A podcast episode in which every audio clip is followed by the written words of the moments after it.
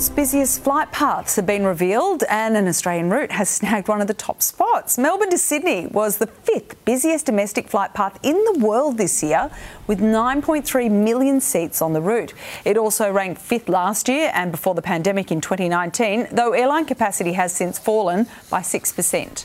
The route was ranked behind domestic flight paths in South Korea, Japan, and Vietnam.